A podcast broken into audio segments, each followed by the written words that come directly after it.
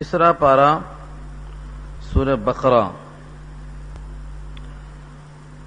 سورہ بقرہ کا آخری رکو انشاءاللہ آپ کے سامنے آپ کے سامنے پیش کیا جائے گا۔ سورہ بقرہ قرآن کریم کی وہ صورت ہے جس کو آقائے نامدار محمد مصطفیٰ صلی اللہ علیہ وسلم نے ضرورت سنام کہا۔ ہے یعنی پہاڑی کی چوٹی اور اونٹ کی کوہان جس طرح بلند ہوتی ہے سارے جسم میں۔ ایسے ہی مسائل میں پورے قرآن شریف میں سورہ بقرہ ایسے ہی ممتاز ہے۔ سورہ بقرہ ہی میں آیت الکرسی گزر چکی ہے اور سورہ بقرہ ہی میں یہ آخری تین آیتیں بھی آ رہی ہیں۔ اور آمد رسول سے لے کر جو ختم تک دو آیتیں ہیں، ان کی وہ فضیلت ہے کہ اگر معلوم ہو جائے آپ کو، تو آپ کبھی بھی اسے غفلت نہیں کر سکتے۔ عرش کے خزانے سے اللہ نے جن چیزوں کو دیا ہے، ان میں یہ دو آیتیں بھی ہیں۔ آمن رسول سے لے کر کے آخر تک۔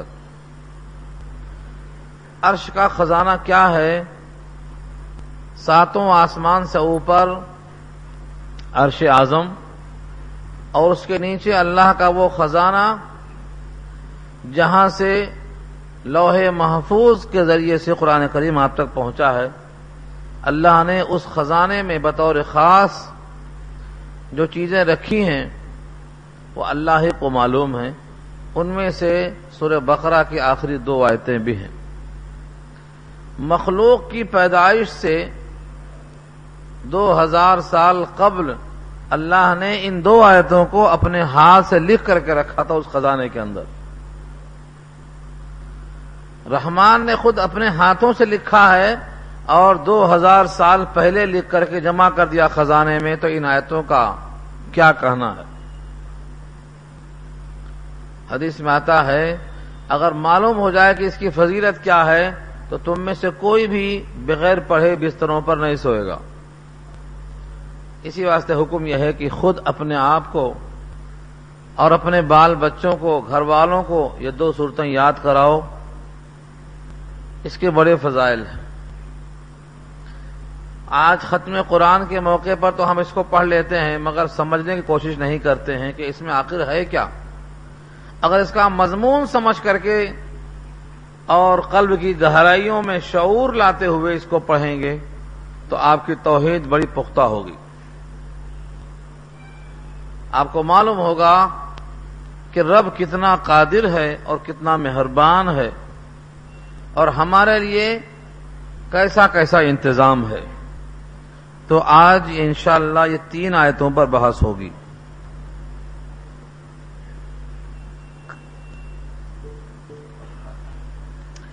پچھلی آیت سے ربط کیا ہے؟ تعلق کیا ہے؟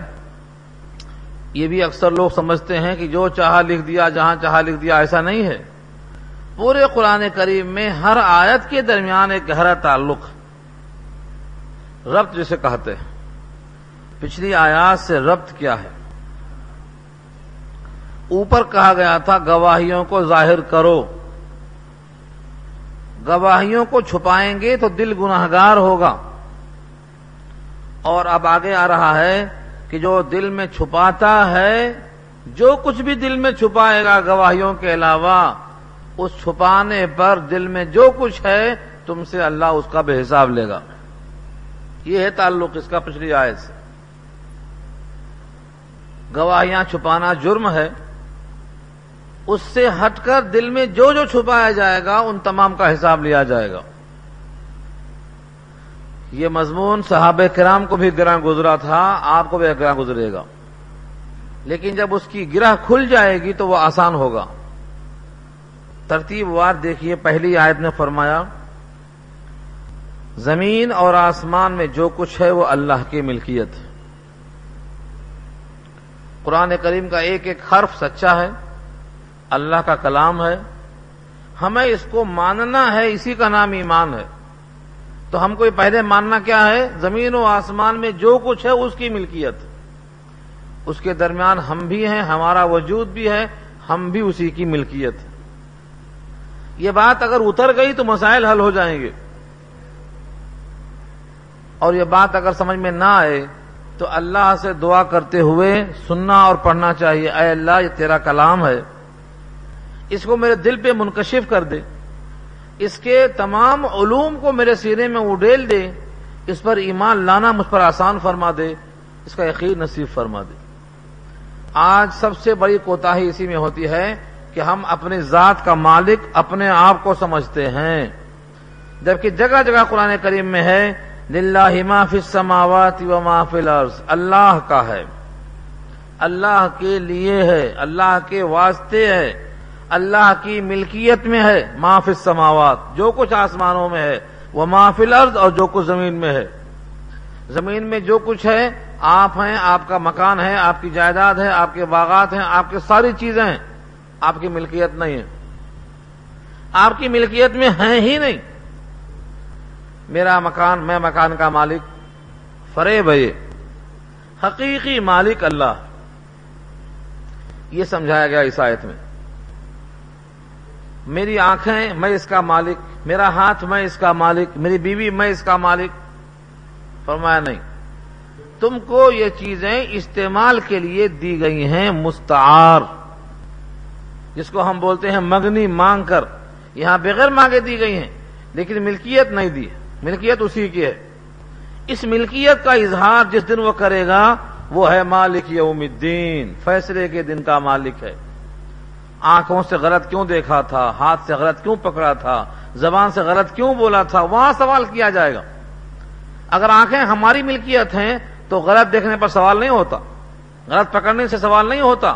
غلط بولنے سے سوال نہیں ہوتا۔ ادھر حقیقت اس کی ملکیت ہے، ہم کو مستعار دی گئی۔ یہ مضمون پیچھے کئی دفعہ آ چکا ہے۔ زمین و آسمان میں جو کچھ ہے سب اللہ کی ملکیت ہے۔ وہ ان تبدو معافی انفسکم او تخفو ہو یو حاصب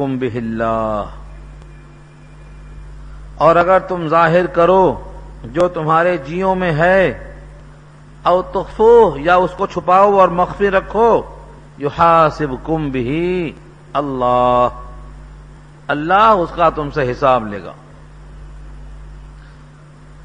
ہمارے جی میں جو کچھ ہے اس کی دو شکلیں ہیں۔ یا تو زبان سے ہم ظاہر کر دیں گے یا دل میں چھپا کے رکھیں گے۔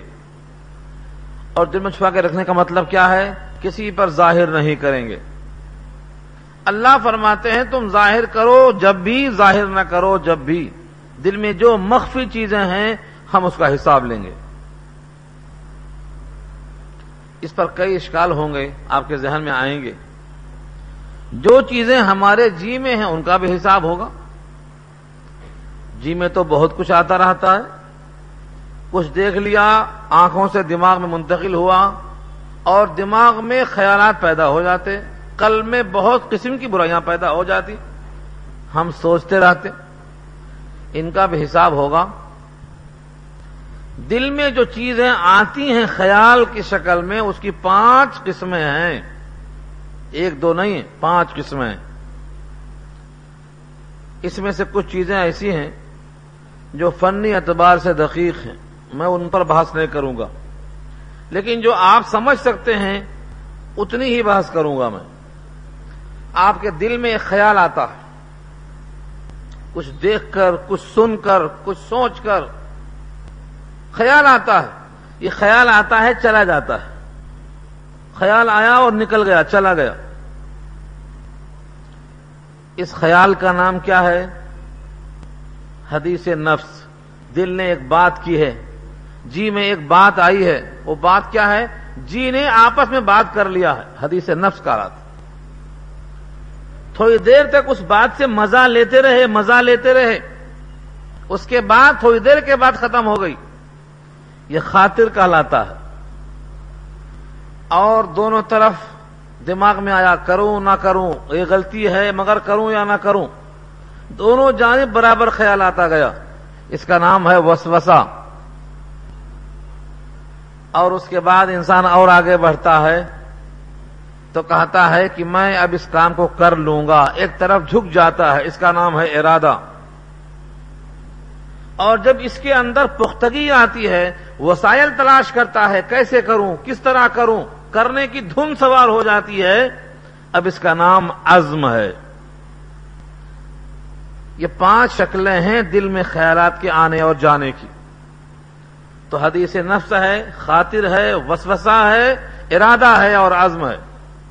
ان کو فنی اعتبار سے دوسرے نام دیے گئے ہیں۔ ہمیں اس میں کوئی بحث نہیں کرنا۔ تو کیا سب پہ حساب کتاب ہوگا؟ کیا سب کا حساب کتاب لیا جائے گا؟ تو ہم میں سے کوئی بچے گا؟ کون بچے گا؟ صاحب کرام پر یہ آیت بہت شاد گزری۔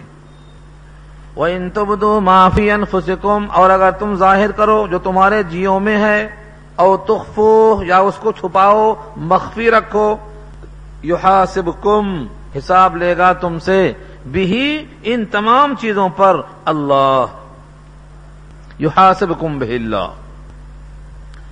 حساب لینے کے بعد کیا کرے گا؟ فیغفر لمن یشاء، جس کی چاہے گا مغفرت کرے گا۔ فیغفرو، پس مغفرت کرے گا۔ لمن یشاء، جس کے لیے چاہے گا، مغفرت کرے گا۔ وہ پابند نہیں ہے مغفرت کر دینے کا۔ حساب لیا۔ حساب کے بعد میں جو تنازع میں، تول میں جھکتا ہوا تھا، اب اس پر لازم ہے کہ چاہے مغفرت کر دے۔ فرمایا، یہ اللہ کی مشیت۔ لمن یشا جس کے لیے چاہے گا مغفرت، تو مغفرت کرے گا۔ وہ یو من اور جس کو چاہے گا وہ عذاب دے گا۔ اس پر کوئی پابندی لگا نہیں سکتا۔ آگے اسی واسطے کہا واللہ علا کل شعین قدیر وہ ہر شے پہ قادر ہے۔ شعین قدیر ہر شے پہ قادر ہے۔ یعنی عذاب دینے پر قادر ہے، مغفرت کرنے پر قادر ہے۔ اسی واسطے نبی پاک بھی جب نماز پڑھتے تھے تو کیا پڑھتے تھے؟ لائق فروز جنوبا اللہ انتا لائق فروز جنوبا اللہ انتا آپ کے سوا گناہوں کی مغفرت کوئی نہیں کر سکتا۔ یہ جملہ ہر صحابی پڑھتے تھے اور نبی صلی اللہ علیہ وسلم بھی پڑھتے تھے۔ اللہ انی ظلم تو نفسی ظلم کثیرہ ولائق فروز دنو بھائی اللہ انتا آپ کے سوا اور کوئی معاف نہیں کر سکتا۔ عیسائیوں کا عقیدہ ہے، پوپ کے سامنے گئے، گناہ کا اظہار کیا، اس نے معاف کر دیا۔ کسی میں دم نہیں ہے معاف کرنے کے لیے۔ کسی کی طاقت نہیں ہے معاف کرنے کی۔ یہ سارے انسان اللہ کے سامنے بے بس ہیں۔ جس کو چاہے مغفرت کرے۔ فیغفر علی شاہ وہ آدب شاہ اللہ ہر شے پہ قادر ہے۔ کچھ گناہ ایسے ہوتے ہیں جو فرشتہ بھی نہیں لکھ سکتا۔ یاد کر لو اس جملے کو۔ ہر گناہ فرشتہ نہیں لکھتا۔ سورہ انفطار پارا تیس میں اللہ کا ارشاد ہے۔ وہ فرشتے کیا کرتے ہیں؟ کرامن کاتبین، ان کا نام ہے۔ یعلمون ما تفعلون۔ کیا ترجمہ ہے؟ یعلمون ما تفعلون۔ وہ جانتے ہیں جو تم کرتے ہو۔ جو تم کرتے ہو، وہ جانتے ہیں۔ اسی کو لکھتے ہیں۔ لیکن جو تم سوچتے ہو وہ سوسا آیا، خیال آیا حدیث نفس آئی، ارادہ آیا، عزم آیا، یہ فرشتہ نہیں لکھ سکتا۔ فرشتہ یہ نہیں لکھ سکتا۔ اللہ فرماتے ہیں سور قلم سور خاف کے اندر، وَلَقَدْ خَلَقْنَا الْإِنسان وَنَعْلَمُ مَا تُوَسْوِسُ بِهِ نَفْسُ ہم نے پیدا کیا ہے انسان کو اور ہم جانتے ہیں اس کے جی میں جو وسوسہ آتا ہے۔ ماں تو وسوسو بھی نفسو اس کے دل میں جو وسوسہ آتا ہے وہ ہم جانتے ہیں۔ اگر کسی بزرگ کو شبہ پیدا ہو کہ نہیں جی میں کہاں سے آئے گا؟ جو جی میں آئے گا، وہ اسے کیسے معلوم ہو سکتا؟ ہمارا جی ہے، مخفی ہے، پوشیدہ ہے، چھپا ہوا ہے۔ سورہ قلم میں اس شک کا جواب دیا اللہ نے۔ سورہ ملک میں کہا اللہ عالم من خلق وہ لطیف الخبیر کیا اسی کو خبر نہیں جس نے پیدا کیا تم کو، جس نے بنایا تمہارے دل کو؟ اللہ عالم من خلق کیا اسی کو نہیں معلوم؟ جس نے پیدا کیا اس دل کو، جس کی دھڑکنیں اس کے حکم پہ موقوف ہیں۔ وہ لطیف الخبیر، باریک بین ہے باخبر ہے، اسے ہر چیز کی خبر ہے۔ اور ایک مقام پہ فرمایا یا علم خائنت العین وما تخفی الصدور۔ آنکھوں سے جو خیانت ہوتی ہے، اس کو بھی وہ جانتا ہے، اور جو دل چھپاتے ہیں، ان کو بھی جانتا ہے۔ یا علم خائنت العین آئین کی جمع آئین آنکھیں۔ کیسے کرتی ہیں خیانت؟ گوشے چشم سے چھپ کر دیکھتی ہیں، کنکھیوں سے دیکھتی ہیں۔ ایسا دیکھتی ہیں کہ جیسے کوئی یہ سمجھے کہ یہ نہیں دیکھتا ہے، پھر دیکھتی ہیں۔ ایک صحابی ایک واقعہ بیان کرتے تھے، بہت طویل واقعہ۔ مجھے ان کا وہ ٹکڑا یاد آیا، بہت طویل حدیث ہے۔ تین صحابی پر ایک جنگ میں نہ جانے کی وجہ سے اللہ کے نبی کو غصہ آیا۔ ان تین میں سے ایک نے اپنے آپ کو ستون میں باندھ لیا کھمبے میں۔ اور نبی صلی اللہ علیہ وسلم پر چپکے سے نماز کی حالت میں دیکھتے تھے کہ نبی مجھے دیکھتے ہیں کہ نہیں دیکھتے۔ اور جب نبی صلی اللہ علیہ وسلم کبھی دیکھتے تو میں اپنی آنکھیں بچا لیتا تاکہ احساس نہ ہو جائے کہ مجھے وہ دیکھ رہے ہیں۔ اور میں ان کو دیکھ رہا ہوں۔ تو وہاں لفظ یہ ہے، میں گوشائے چشم سے، کنکھیوں سے آنکھ چرا کر دیکھتا تھا کہ نبی مجھے دیکھتے بھی ہیں کہ نہیں دیکھتے۔ اگر چپکے سے کبھی دیکھ لیتے ہیں تو اس سے اندازہ ہے کہ غصہ اوپر سے ہے، اندر سے نہیں ہے۔ محبت میں آدمی بدگما ہوتا ہے۔ جتنا آدمی قریب ہوگا، اتنا بدگما ہوتا ہے۔ اور جب اوپر سے غصے کا اظہار کرتا ہے تب بھی اندر سے محبت رکھتا ہے۔ ایک دوسری بات یاد آئی مجھے جناب عائشہ کی۔ بہت پیاری بات، میں سنایا تھا آپ کو، مگر ایک رخ اس کا رہ گیا تھا۔ ایک مرتبہ فرماتی ہیں جناب عائشہ، نبی صلی اللہ علیہ وسلم سے، گھر کی بات ہو رہی ہے۔ آقا نے فرمایا، عائشہ، جب تم غصے میں ہوتی ہو تو پہچان لیتا ہوں میں۔ گھر میں کوئی کرتا ایسی بات ہے عائشہ جب تم غصے میں ہوتی ہو تو میں پہچان لیتا ہوں۔ کہا کیسے پہچانتے؟ فرمایا جب تم غصے میں ہوتی ہو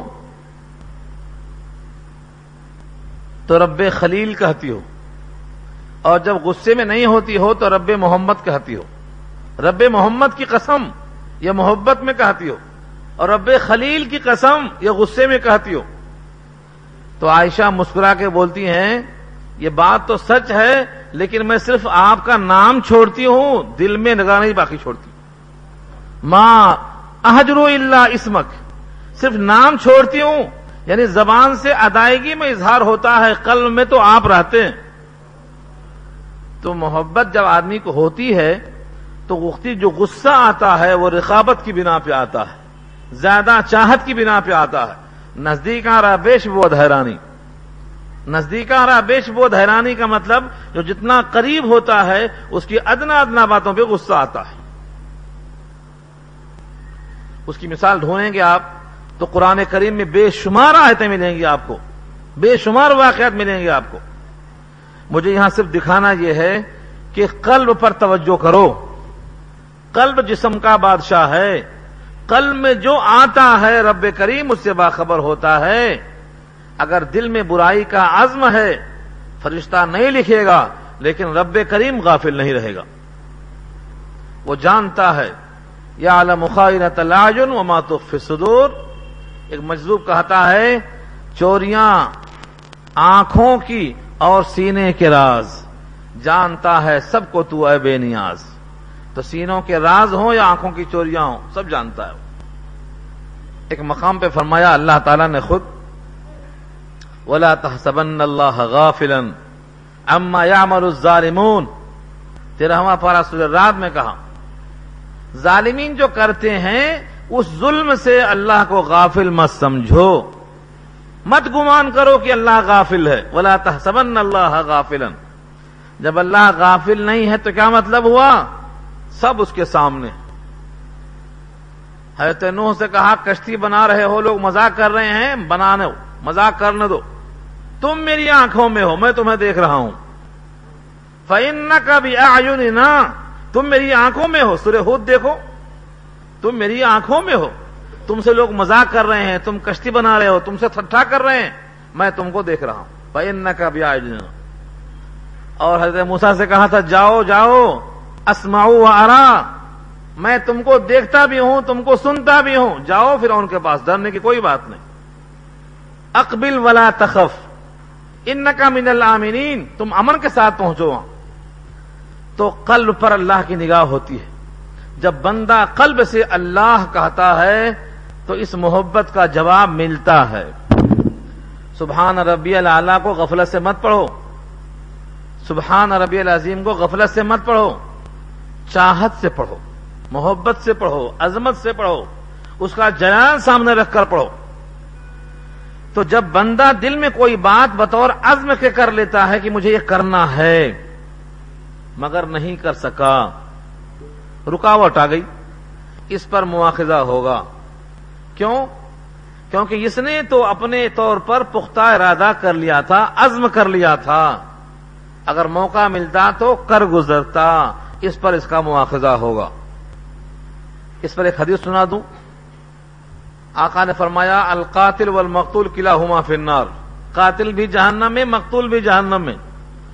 صحابہ نے پوچھا اسی کیا غلطی ہے؟ القاتل فنار سمجھ میں آ رہا ہے، قاتل جہنم میں گیا، لیکن مقتول جہنم میں گیا، کیسے سمجھ میں آیا؟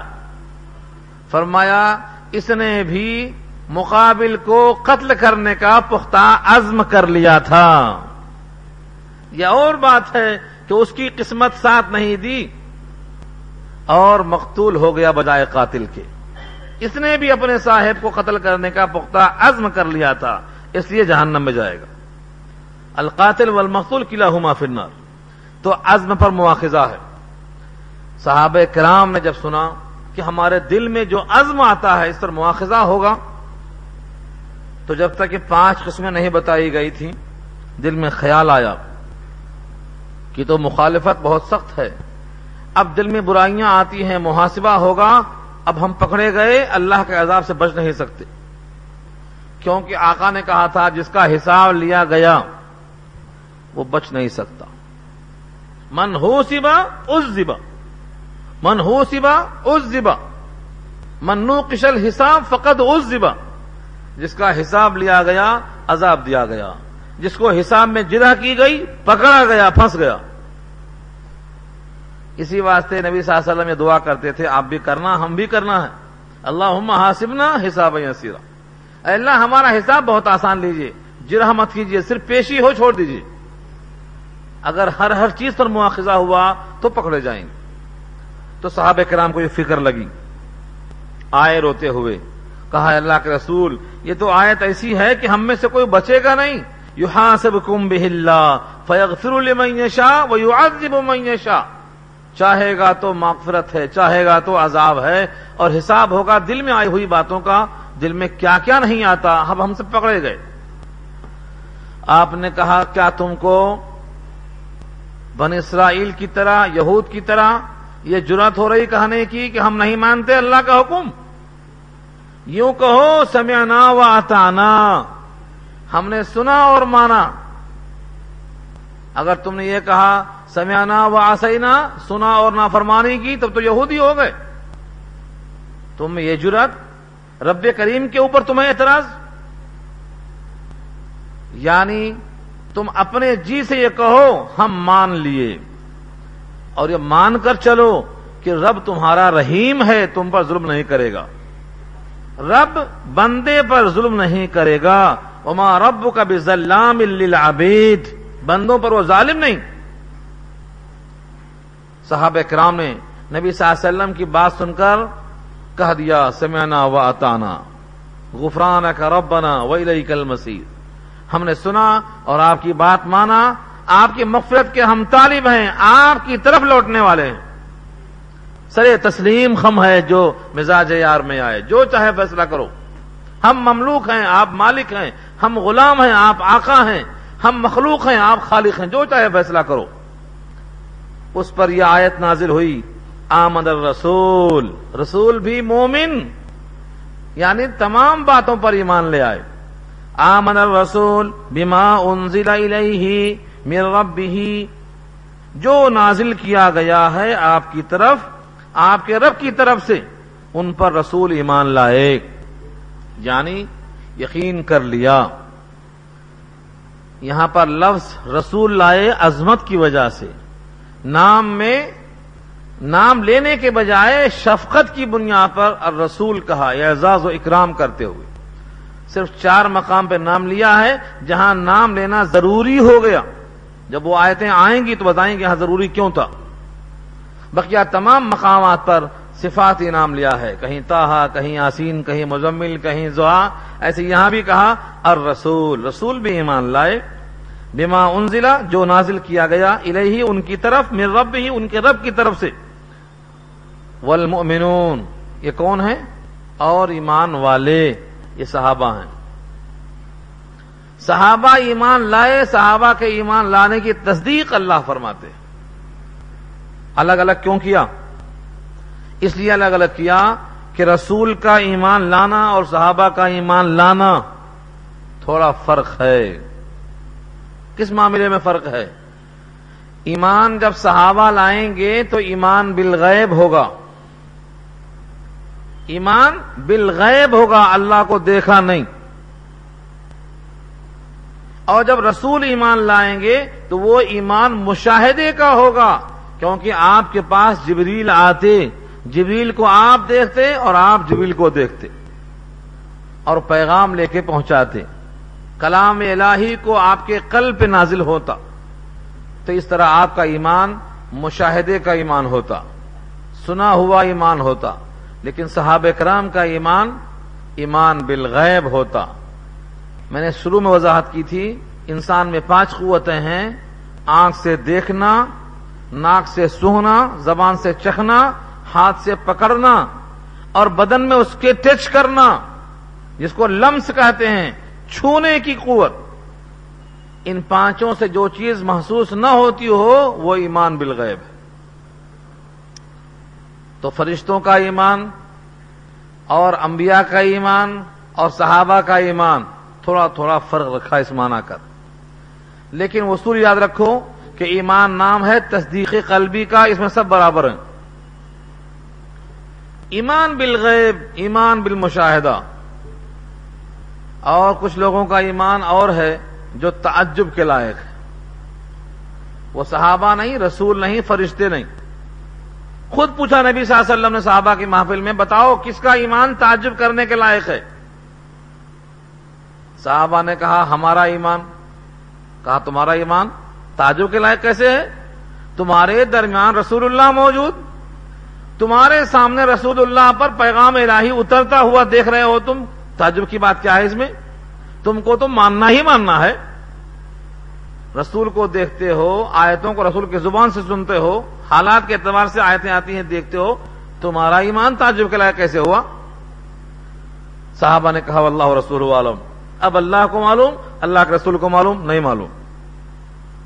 تب آپ نے کہا، کچھ لوگ آئیں گے جنہوں نے رسول کو نہیں دیکھا ہوگا، جن کے سامنے آیتیں نہیں اترتی ہوں گی۔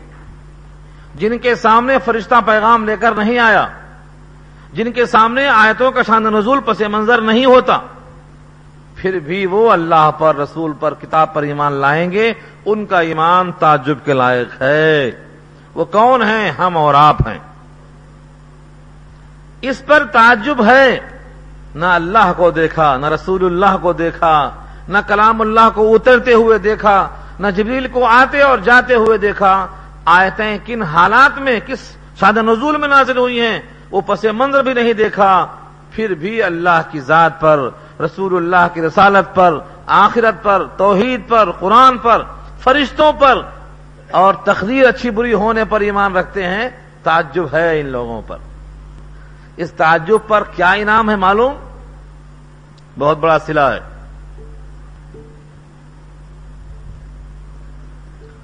تعجب پر انعام کیا ہے؟ دوسری حدیث یاد آئی مجھے۔ باب و ثواب حاضل امہ مشکات میں ایک چاپٹر ہے۔ اس امت کے ثواب اور فضائل کے بارے میں فرمایا، صحابہ کرام سے خطاب کرتے ہوئے، تم اگر اسلام کا دسواں حصہ چھوڑ دو گے، مواخذہ ہوگا۔ یعنی سو میں سے دس چھوٹ گیا، نبے کر لیا، تو مواخذہ ہوگا۔ اور وہ جو بعد میں آنے والے ہیں، اگر وہ دس کو پکڑ لیں گے، نبے چھوٹ جائے تو نجات ہو جائے گی۔ کیوں؟ کیونکہ ان کے سامنے مسائب ہوں گے۔ اسلام پر چلنا مشکل ہوگا۔ اپنے لیے ایمان کا بچانا اتنا مشکل ہوگا جیسے آگ کے انگارے کو ہتھیلی پہ رکھنا مشکل ہوتا ہے۔ یہ مثال دے کے فرمایا، آج کوئی بچنا چاہے، بے پردگی سے تو آنکھیں نہیں بچتی۔ کان بچانا چاہے، گانا سے تو نہیں بچتا۔ عورتوں کو نہ دیکھنا چاہے تو نہیں بچ سکتا۔ بے حیائی اریانیت ننگا پن سود سے بچنا چاہے تو نہیں بچ سکتا۔ کیوں؟ کیونکہ سود عام ایسا ہو گیا۔ حرام لقمے سے بچنا چاہے تو مشکل ہو گیا۔ کیوں ایسا مشکل ہو گیا ہے؟ کیونکہ ہم نے مضبوط ایمان کو چھوڑ دیا ہے۔ جگمگ ہو گئے۔ ہم خود چاہتے ہیں آنے دو، کیسا بھی ہو۔ گزشتہ ہفتے میں بتایا تھا میں ایمان جاتا ہوا ہمیں نظر آتا ہے، لیکن مال کی محبت غالب ہے، ہم اس کے پیچھے رہ جاتے۔ دولہا دکھا کر پیسہ لینا اور چھرا دکھا کر پیسہ لینا دونوں حرام ہے، مگر مسلمان چھوڑنے کو تیار نہیں ہے۔ تو ایمان جاتا ہوا نظر آتا ہے، ایمان کی محبت کم، مال کی محبت غالب ہے۔ چھوڑ دیتا ایمان کو۔ ایمان کو پکڑو، مال کو چھوڑو۔ کیونکہ مال بہرحال چھوڑنا ہے اور ایمان یقیناً کام میں آئے گا۔ اس دن کام آئے گا جس دن کوئی مال نہیں، مال والا کام میں نہیں آئے گا۔ اس لیے ایمان کی فکر کرو۔ تو رسول بھی ایمان لائے، جو نازل کیا گیا ہے آپ کی طرف، آپ کے رب کی طرف سے۔ وہ اور ایمان والے یعنی مومنون، صحابہ کرام، سب ایمان لائے۔ لیکن صحابہ کرام کا ایمان اور عیسائیوں کا ایمان، یہودیوں کا ایمان، دیکھو کیسا فرق بتایا اللہ نے۔ یہودی رسول اللہ مانتے تھے حضرت موسا کو۔ حضرت موسا ان کے رسول ہیں، لیکن وہ عیسا کو نہیں مانتے تھے رسول۔ اور عیسائی حضرت عیسا کو رسول نہیں، خدا کا بیٹا ماننے کو تیار ہیں، لیکن حضرت موسا کو رسول نہیں مانتے۔ ایسا ہمیں مت کرو۔ ہمارے واسطے کیا حکم ہے؟ ہم ان تمام میں کوئی فرق نہیں کرتے۔ ہم عیسا کو بھی رسول اللہ مانتے اور موسا کو بھی رسول اللہ مانتے۔ لا نفرق بین احد من رسولی رسولوں میں ہم تفریق نہیں کرتے، ہم سب کو رسول مانتے۔ یہودیوں نے حضرت عزیر کو اللہ کا بیٹا کہا۔ عیسائیوں نے حضرت عیسیٰ کو اللہ کا بیٹا کہا۔ تسلیس کے قائل ہوئے۔ مریم کو ایک بیٹے تین کہا۔ توحید سب کے پاس غائب ہو گئی۔ یہ اسلام کا امتیاز ہے کہ رسولوں میں سے ہر ایک کو مانتا ہے، کسی کا انکار جائز نہیں سمجھتا۔ کل آمن باللہ، ہر ایک ایمان لایا اللہ پر۔ ہر ایک سے مراد رسول بھی اور ایمان والے صحابہ بھی۔ کل آمن باللہ، سب پر ایمان۔ ایمان باللہ کیا چیز ہے؟ یہ بحث پیچھے کر چکا ہوں میں۔ خلاصہ اس کا سن لو۔ اللہ تمام خوبیوں کا جامع ہے، تمام عیوب سے پاک ہے۔ اللہ تمام خوبیوں سے متصف ہے، تمام برائیوں سے پاک ہے۔ اللہ قادر مطلق ہے۔ اللہ کی ذات واجب الوجود ہے۔ اپنے وجود میں وہ کسی کا محتاج نہیں ہے۔ اول والآخر والظاہر والباطن۔ وہی اول ہے، وہی آخر ہے، وہی ظاہر ہے، وہی باطن ہے۔ سورہ حدیث کیا کہتے ہیں؟ تو اللہ پر ایمان لانا، صحابہ ایمان لائے، رسول اللہ ایمان لائے۔ وہ ملائی ہی اور اس کے فرشتوں پر ایمان لائے۔ فرشتوں پر ایمان کیا ہے؟ کہ فرشتے اللہ کی مخلوق ہیں، نور سے پیدا ہوئے ہیں اللہ کا پیغام بندوں کے پاس لاتے ہیں، گناہ پر قادر نہیں ہیں، جو اللہ کہتا ہے وہی کرتے ہیں۔ سر منہ انحراف نہیں کرتے۔ فرشتے نہ مذکر ہیں، نہ مونس ہیں، نہ وہ اللہ کی بیٹیاں ہیں جیسا کہ عقیدہ کو فارکا ہے۔ تو فرشتوں پر بھی ایمان لانا۔ وہ کتب ہی اس کی کتابوں پر۔ کتب جمع ہے کتاب کی۔ جتنی کتابیں ہیں، ان تمام پہ ایمان لاتے ہیں۔ تورات بھی اللہ کی کتاب۔ زبور بھی اللہ کی کتاب، انجیل بھی اللہ کی کتاب، قرآن بھی اللہ کی کتاب صوف ادریس اور شیش بھی اللہ کی کتاب صوف موسا و ابراہیم بھی اللہ کی کتاب سب کتابوں پر ایمان رکھتے ہیں۔ وہ رسول ہی اس کے تمام رسولوں پر ایمان۔ آدم سے لے کر حضرت محمد مصطفیٰ صلی اللہ علیہ وسلم تک جتنے رسول آئے، سب کو مانتے۔ لان و فرقو ہم تفریق نہیں کرتے، ہم جدائی نہیں رکھتے۔ بینا احدم رسولی اس کے رسولوں میں سے کسی کے درمیان۔ کیا مطلب اس کا؟ جتنے رسول ہیں، ان میں سے کسی کے درمیان کوئی تفریق اور بھید بھاؤ نہیں رکھتے۔ سب کی عظمت ہمارے دلوں میں ہے۔ سب اللہ کے محبوب تھے، سب معصوم تھے، سب بے قصور، بے خطا تھے، اللہ کے مرضی پر چلتے تھے۔ اللہ کے پیغام کو بندوں کے نام پہنچاتے تھے، اللہ ان سے راضی تھا، وہ اللہ سے راضی تھے۔ ان کے اتباع کرنے والے ان کے ساتھ جنت میں جانے کے حقدار تھے۔ یہ ہمارا سب ایمان ہے۔ کوئی کمی نہیں اس کے اندر ہے۔ اس کے برخلاف دوسری امتیں کیا کرتی تھیں؟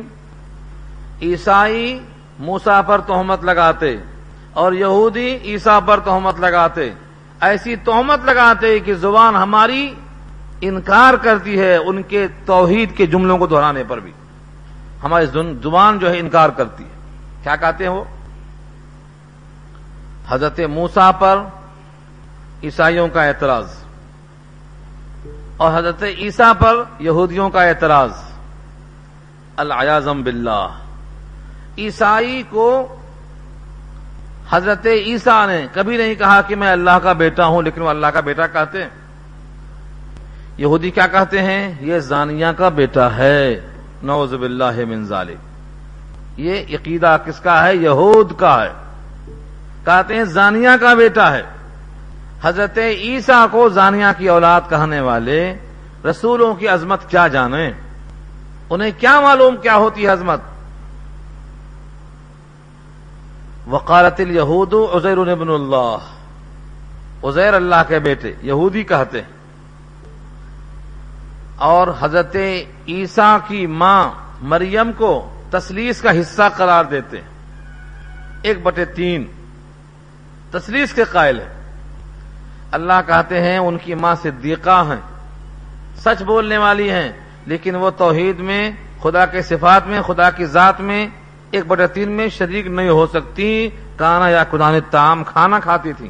اور جو کھانا کھاتا، وہ کھانے کا محتاج ہوتا اور اس سے فضلے کا خروج ہوتا۔ اور جس سے فضلے کا خروج ہو جائے، وہ خدا میں شریک نہیں ہو سکتا۔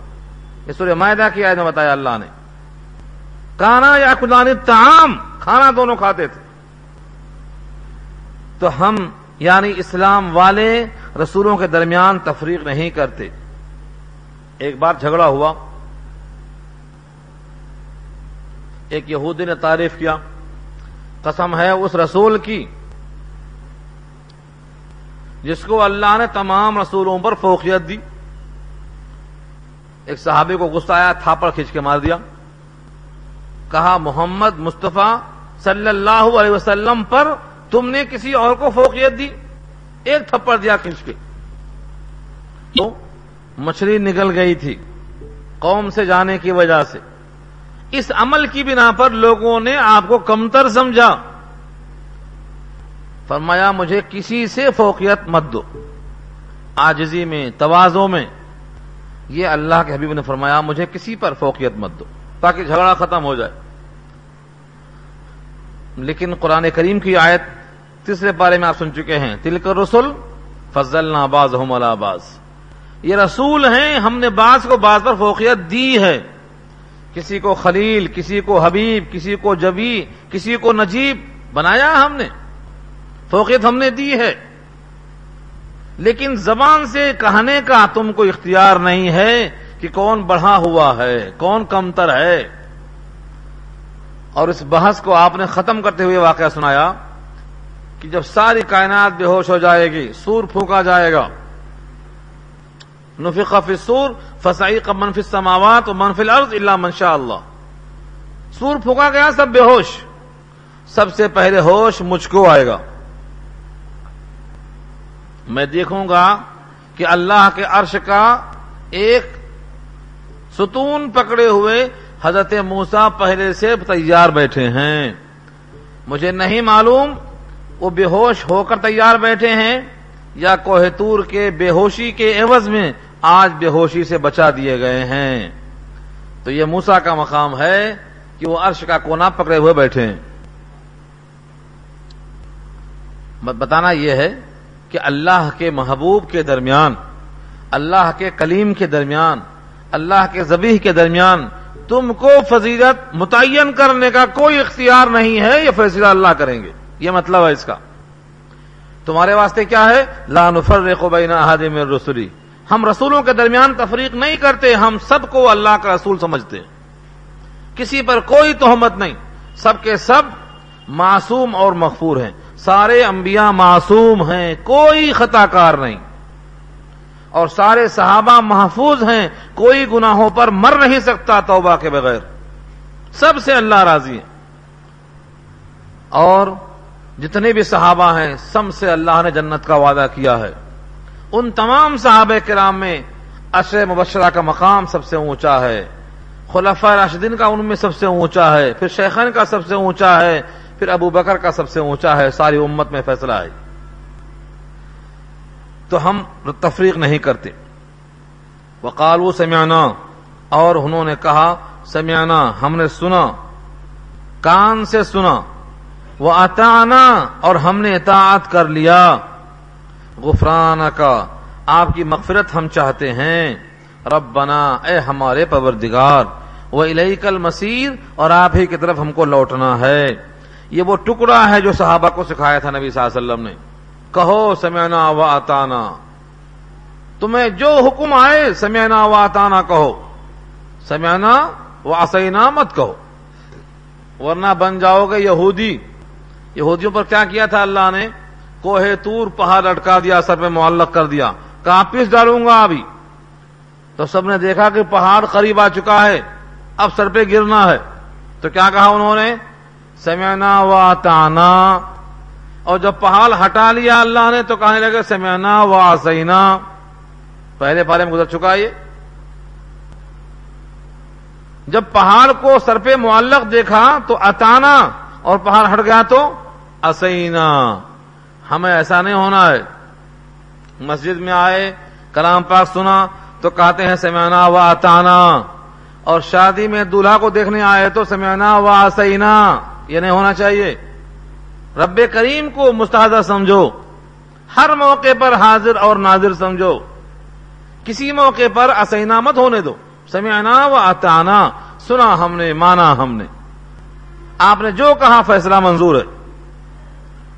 جب یہ صحابہ کرام کی زبان سے نکلا سمینا و اتانا تو اللہ نے خوش ہو کر کے ان کے آواز سے بشارت دے دی۔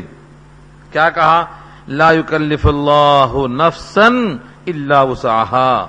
اللہ تعالی مکلف نہیں بناتا کسی نفس کو مگر اس کی وسعت کے مطابق۔ الا وسعها۔ جتنا ہم میں طاقت ہے، اتنا ہی حکم دیتا ہے۔ اگر کسی پر مصیبت آئی ہے، تو یہ مت سمجھے کہ میری مصیبت بہت زیادہ ہے، ناقابل برداشت ہے۔ میں اس کو نہیں مان سکتا۔ اسی آیت سے۔ کوئی نفس نہیں ہے جس پر اللہ تعالیٰ اس کی طاقت سے بڑھ کر بوجھ ڈال دیں۔ اگر آپ کی چار بیٹیاں ہیں تو آپ تھے اس قابل کہ ان چار کو تیار کریں، ان کو پڑھائیں، لکھائیں، ادب سکھائیں، شادیاں کریں۔ اگر آپ کو اللہ تعالیٰ نے دنیا میں مشقتیں دی ہیں تو آپ میں اتنا دل دیا ہے برداشت کرنے کی طاقت دی ہے۔ اس کے علاوہ ایک اور آیت ہے۔ ولا نکلف نفسن اللہ اساہ یہاں لا یکلف اللہ ہے، وہاں لا نکلف نفسن اللہ اساہ اٹھارہواں پارہ سور ممنون کے اندر موجود ہے۔ جتنا طاقت ہے، اتنا ہم حکم دیتے ہیں۔ اس سے آگے نہیں دیتے اس کا مطلب کیا ہوا؟ اگر اللہ نے ہمیں کہا ہے کہ پانچ وقت کی نماز پڑھو، تو ہم اس قابل ہیں کہ پانچ وقت نماز پڑھ سکتے اللہ نے کہا ہے، سچ بولو، تو ہم انشاءاللہ اللہ چاہیں تو سچ بول سکتے ہیں۔ اللہ نے کہا سوائے اللہ کے کسی سے مت ڈرو، اگر ہم عزم کریں تو ہم ایسا کر سکتے۔ اللہ نے کہا حلال کھاؤ، حرام سے بچو، اگر ہم چاہیں تو ایسا ہم کر سکتے۔ اللہ نے کہا ہے کہ زکات نکالو، اگر ہم چاہیں تو ہم زکات نکال سکتے۔ اللہ نے کہا ہے، ماں باپ کی عظمت کرو، اگر ہم چاہیں تو ان کا احترام کر سکتے ہیں۔ کون سا حکم ایسا ہے جو ہم نہیں کر سکتے؟ اللہ تعالی کا ہر حکم شفقت پر مبنی ہے۔ گزشتہ کل جمعے میں عنوان یہی تھا، لوگوں کے کرتوت کی بنا پر فساد پھیل گیا ہے۔ خشک و تر، بہر و بر، ہر مقام پر ظہر الفساد فل بر والبحر، بما کسبت عید الناس لیوزیقہم بعض الذی عملوا لعلہم یرجعون۔ تو فرمایا وہاں پر، جو مصیبتیں آ رہی ہیں کائنات میں، یہ ہمارے ہاتھوں کے کرتوت کی وجہ سے۔ تو دو قسم کی ہوتی ہیں۔ اگر مصیبت آنے کے بعد بندہ خدا سے کٹ جائے، بغاوت پر آ جائے، تو سمجھو کہ اللہ کا قہر ہے اس کے اوپر۔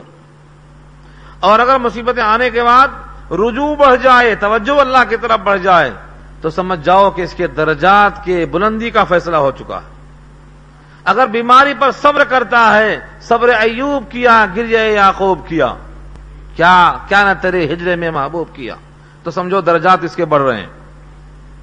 کیونکہ آقا نے فرمایا، اشد الناس بلان الانبیاء فلمسل فلمسل تمام مصیبتوں میں سب سے سخت مصیبتیں کس پر آئیں؟ انبیاء پر آئیں، پھر ان سے قریب والوں پر، ان سے قریب والوں پر۔ تو مشقتیں وہاں بھی آئیں، لیکن زبان پر شکوا نہیں کیا۔ رضی تو بلّہ ربا کہتے رہے۔ تو مومن پر مصیبت آتی ہے، تب بھی راضی ہوتا ہے شکوا نہیں کرتا۔ اور فاسق و فاجر پر مصیبت آتی ہے تو واویلا کرتا، شور پکارا کرتا۔ ادامت شر جزوا و ادامت سہول خیر منوا کا مزداق بنتا ہے۔ تو یہ ہے ترتیب اس کی۔ طاقت دیکھ کر ہی مکلب بنایا اللہ نے۔ لہا ما کسبت وارحا مکتسبت ان کے لیے وہ ہے جو انہوں نے کمایا اور ان کے اوپر وہ ہے جو انہوں نے کمایا۔ لہا تائید میں آتا۔ علیہ مخالفت میں آتا۔ جیسے ہم نے کہا، دعا لہو، تو دعا ان کے حق میں کیا، اور دعا علیہ تو ان کے حق میں بد دعا کیا۔ تو لہا کے معنی ان کے واسطے جو ہے، جو انہوں نے کمایا، اور ان کے اوپر بوجھ ہے جو انہوں نے کمایا۔ کسبا مانے نیک عمل کرنا، اور اقتصبا کے معنی مشقت کے ساتھ گناہ حاصل کرنا۔ کسبا کمایا، نماز کیا ہے؟ کسب ہے۔ ایک عمل کرنا، ایک کسب کرنا ہے۔ اور چوری کرنا بھی اقتصاب ہے، چوری کرنا مشقت ہے، محنت ہے۔ ڈکیتی ڈالنا بھی مشقت ہے۔ تو عمل جو نیک ہوتا، اس کے مقابلے میں برے عمل میں زیادہ مشقت ہے۔ حلال کمانا مشکل، لیکن حرام کمانا اس سے زیادہ مشکل۔ کیوں؟ اس میں عزت کے ساتھ کماتا ہے اور وہاں عزت کھو کے کماتا ہے۔ تو ایک تصوا کے معنی گناہ کمانا یہاں پر مقام پر یہ ترجمہ کیا جائے گا، لہا ما کسبت والیہ مکتسبت ان کے واسطے ہے جو انہوں نے کمایا اور ان کے اوپر ہے جو انہوں نے کمایا۔ کیا مطلب ہوا؟ آدمی دو قسم کے کام کرتا ہے۔ ایک سے جنت واجب ہوتی، ایک سے جہنم واجب ہوتی۔ لہا ما کسبت میں اعمال صالحہ۔ علیہ مکتسبت میں اعمال سیاح برے عمل ہے اب آپ جو کرتے ہیں کر لو۔ کوئی انسان ایسا نہیں ہے جو کام نہیں کرتا۔ ہر ایک زبان سے بولتا ہے، آنکھ سے دیکھتا ہے، ہاتھ سے پکڑتا ہے، پاؤں سے چلتا ہے۔ لیکن چلتا کدھر ہے؟ برے عمل کی طرف یا اچھے عمل کی طرف؟ یا انسان ان کا کا دہن الا رب کا کدہن فم ملاقی اے انسان، تو مشقت میں رہے گا جب تک کہ رب سے ملاقات نہ ہو جائے۔ تیری مشقت یا تو جہنم والی مشقت ہے یا پھر مقام راحت کا ملے گا۔ دو میں سے ایک حاصل ہوگا۔ ربنا لا تواخذنا ان نسینا او اخطانا۔ یہ دعا سکھلایا رب کریم نے محض اپنے کرم کی وجہ سے۔ تاکہ بند یہ دعا مانگا کریں۔ ربنا اے ہمارے پروردگار، لا تواخذنا، ہمارا مواخذہ مت کرنا۔ ان نسینا، اگر ہم بھول جائیں، او وقتانا یا ہم غلطی کر جائیں۔ ربنا، اے ہمارے پروردگار، ولا تحمل علینا مد لاد ہمارے اوپر۔ تحمل، حملہ۔ حمل کے معنی آتے ہیں بوجھ کو لادنا۔ حمال کلی کو کہتے ہیں۔ کلی کو حمال کیوں کہتے ہیں؟ وہ بوجھ سر پہ لادتا ہے۔ اور حاملہ، عورت کو بھی حاملہ اسی واسطے کہتے ہیں کہ وہ بچے کا بوجھ لاتی ہے۔ اور محمل کو محمل اسی واسطے کہتے ہیں کہ اونٹ پر کجاوا کستے ہیں، اس میں ایک عورت بیٹھ سکتی ہے۔ اس کا بھی نام محمل ہے۔ تو ہمارا کے معنی لادنا۔ ہم مالت الحتب سورہ لہب میں آیا ہے۔ ابو لہب کی بیوی بوجھ لادنے والی۔ ہم مالہ اسی سے مونس ہے وہ۔ تو ولا تحمل علینا، ہم پر مت لاد۔ اس رن بوجھ۔ کیسا بوجھ۔ کما حمل جیسا کہ تو نے بوجھ لادا الزینا ان لوگوں پر من قبل جو ہم سے پہلے گزرے ہیں یعنی یہودیوں پر، نصرانیوں پر۔ کیسے کیسے بوجھ ہیں؟ اگر آپ یہ سمجھ لیں، تو رب کریم کے سامنے سجدہ کرنے میں اور راحت محسوس ہوگی۔ ان پر چربی کھانا حلال نہیں تھا۔ گوشت میں چربی۔ ابل ہوایا او مختلط اب عزم۔ ہاں اگر اتریوں میں لگ جائے، گوشت میں ہڈیوں میں چپکی ہوئی ہے تو وہ معاف ہے۔ وہ نہ چربی کھانا جائز نہیں۔ ناپاک ہو گئے ہیں، کپڑا ان کا دھونے سے پاک نہیں ہوتا، کینچی سے قطر کے پھینکنا۔ کینچی سے قطر کے ڈالنا۔ کپڑے کو پاک کرنے کی شکل نہیں تھی۔ یہ سب سختیاں ان پر کیوں ہوئی تھیں؟ ہفتے کے دن مچھلی کا شکار نہیں کرنا۔ آپ کو منع ہے کوئی دن؟ جب چاہے شکار کرو، آپ ان کو منع کر دیا۔ کیوں منع کر دیا؟ وہاں اونٹ کا گوشت منع کر دیا تھا۔ آپ کے پاس حلال بہت سی چیزیں ایسی ہیں جو ان میں سختیاں تھیں۔ نبی صلی اللہ علیہ وسلم تشریف لائے تو کیا کر دیا؟ جو بیڑیاں تھی سب کاٹ کے پھینک دیا۔ یو ہر علیہم الخبائس عنہم اسرہم والاغلال التي كانت عليهم جو بیڑیاں ان پر تھیں، جو سختیاں ان پر تھیں سانپ کاٹ کے پھینک دیا آپ نے۔ اسلام کو آسان تر کر دیا۔ اب دینوں یسرن دین ہمارا آسان ہے۔ کتنا آسان ہے؟ اتنا آسان ہے، اتنا آسان ہے کہ جو طبیعت چاہتی ہے وہی دین ہے۔ بخدا کہتا ہوں، جو دل جو دل چاہتا ہے وہی دین ہے۔ بشرتے کہ دل آپ کا صحیح سلامت ہو۔ ایک چیز بتا دو آپ، کہ جو آپ کا دل چاہتا ہو اسلام میں وہ نہ ہو۔ بتا دو مجھے ایک چیز۔ جس میں آپ کی بھلائی ہو، جس میں آپ کی عافیت ہو، جس میں آپ کے واسطے حفاظت ہو، آپ کے جسم کا تحفظ ہو، آپ کے صحت کا راز پوشیدہ ہو، ایک چیز ظاہر کر دو جو اسلام نے منع کر دیا ہو۔ ایک بزرگ نے ایک صاحب کے ہاتھ پر بیت کیا۔ پوچھا بیت و ارشاد کے بعد، وظائف، معمولات کے بعد، نیکوں کی صحبت کے بعد قرآن کی تلاوت کے بعد کچھ فرق ہوا نہیں ہوا؟ کہا زیادہ فرق تو نہیں ہوا؟ البتہ طبیعت شریعت بن گئی ہے۔ بس اتنا فرق ہوا ہے کہ طبیعت شریعت بن گئی ہے۔ یا یوں کہو شریعت طبیعت بن گئی ہے۔ جیسے ہم پانی پیتے ہیں، پانی کی طلب ہوتی ہے۔ ایسے ہی نماز پڑھتے ہیں، نماز کی طلب ہوتی ہے۔ اور ایسے ہی تحجد میں اٹھتے ہیں تحجد پڑھنے کی طلب ہوتی ہے۔ اور قرآن کی تلاوت کرتے ہیں، قرآن پڑھنے کی طلب ہوتی ہے۔ اور غریبوں پر خرچ کرتے ہیں، ان کو دیکھ کے رحم پیدا ہوتا ہے۔ کسی کی آہ دیکھ کر دل نرم ہو جاتا ہے۔ تو پوری طبیعت ہماری شریعت بن گئی ہے۔ سچ ہے یہ۔ اسلام طبیعت کے مطابق ہے۔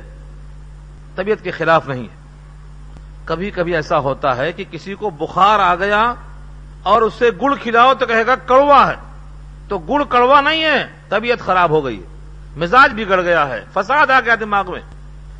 ورنہ کون سا عمل ہے بتائیے مجھے جو آپ کے فطرت کے خلاف ہے؟ آپ کو کوئی سو روپیہ دے دیا تو آپ جھک کے سلام مارتے ہیں۔ اللہ نے آپ کو سب کچھ دے دیا ہے تو اس کے سامنے سجدہ کرتے ہوئے جان نکلتی ہے۔ کیوں جان نکلتی ہے؟ آنا، حقیقی محسن وہ ہے، ہمارا وجود اس کی عطا ہے۔ ہماری پیشانی اس کی امانت ہے، اسی کے بعد جھکنا چاہیے آ کر کے وہ۔ تو صحیح بات یہ ہے کہ اسلام اتنا آسان ہے، جو ہماری طبیعت چاہتی ہے، وہی حکم بھی ہے۔ وہی حکم ہے۔ حرام کھانے سے دل خراب ہو جاتا ہے۔ منع کیا اللہ نے۔ حرام چیز کھانے سے آپ کی جنت چلی جاتی ہے ہاتھ سے جہنم آ جاتی سامنے۔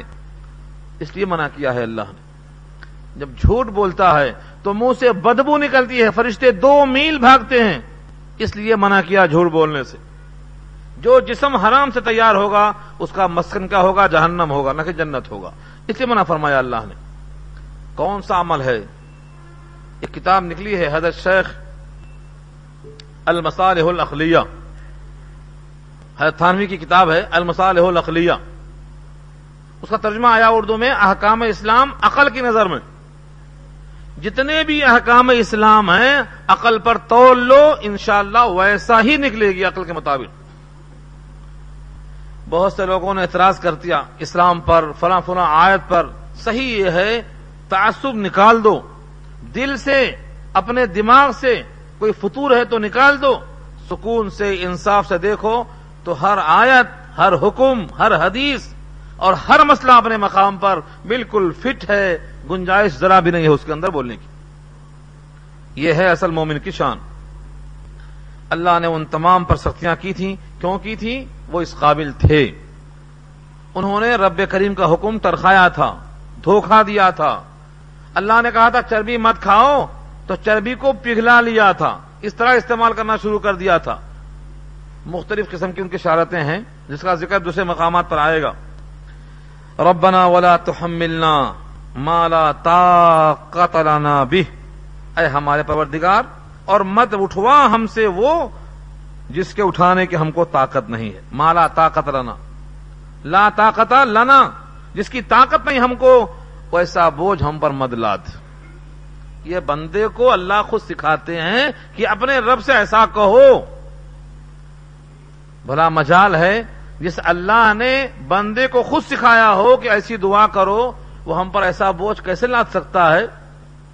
مثلا یہ پوری امت غرق ہو جائے، پوری امت جلا دی جائے، پوری امت زلزلے میں چلی جائے، یہ نہیں ہو سکتا۔ پوری امت کا چہرہ مست ہو جائے، پوری امت گمراہی پر ہو جائے، یہ نہیں ہو سکتا۔ کیونکہ رب کریم نے یہ آیت سکھلایا ہے اسی واسطے۔ ربنا ولا تو ہم ملنا طاقت رنا بھی واف عنا، اور ہم کو معاف فرما۔ وغفر لنا، ہماری مغفرت بخشش فرما۔ دونوں میں تھوڑا فرق ہے۔ افا یا آفو کے معنی مٹا دینا اور غفرا کے معنی ڈھانپ دینا، دونوں فرق ہے۔ ایک تو یہ ہے کہ چیز جہاں پر ہے، وہاں سے مٹا دی گئی تھی ہی نہیں جیسی۔ اور ایک ہے مگر ڈھانپ دو، چھپا دو، پردہ پوشی کر دو۔ چیز تو ہے، مگر چھپا دیا۔ قیامت میں اللہ تعالی مومن کو بلائے گا۔ مومن کے کندھے پہ ہاتھ رکھے پوچھے گا، تم نے فلاں گناہ کیا؟ کہے گا یس فلاں غلطی کی۔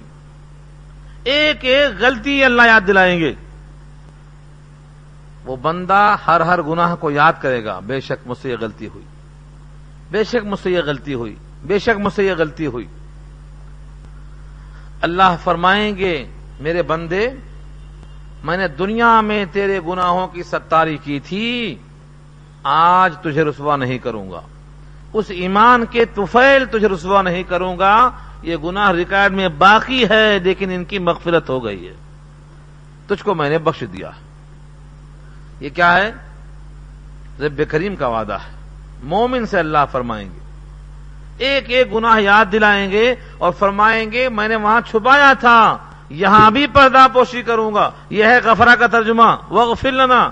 گناہ ایک ہے باقی رکھنا اور ایک ہے مٹا دینا۔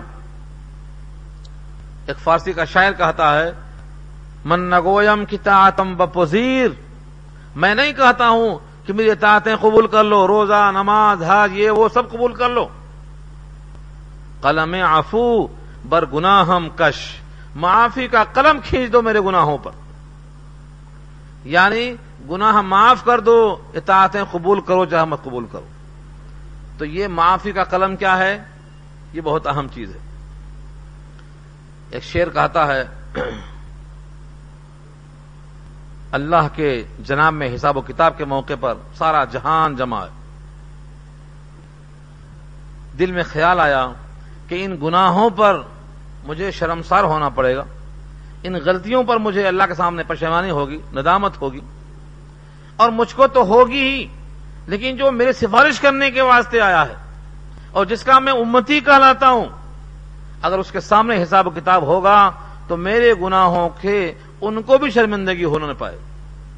اس واسطے کہا، تو غنی از ہر دو عالم من فقیر، روز محشر ازرہائے من پذیر، یا اگر بینی حسابم ناگزیر از نگاہ مصطفیٰ پنہا بگیر تو سارے عالم سے غنی ہے، میں فقیر اور محتاج ہوں۔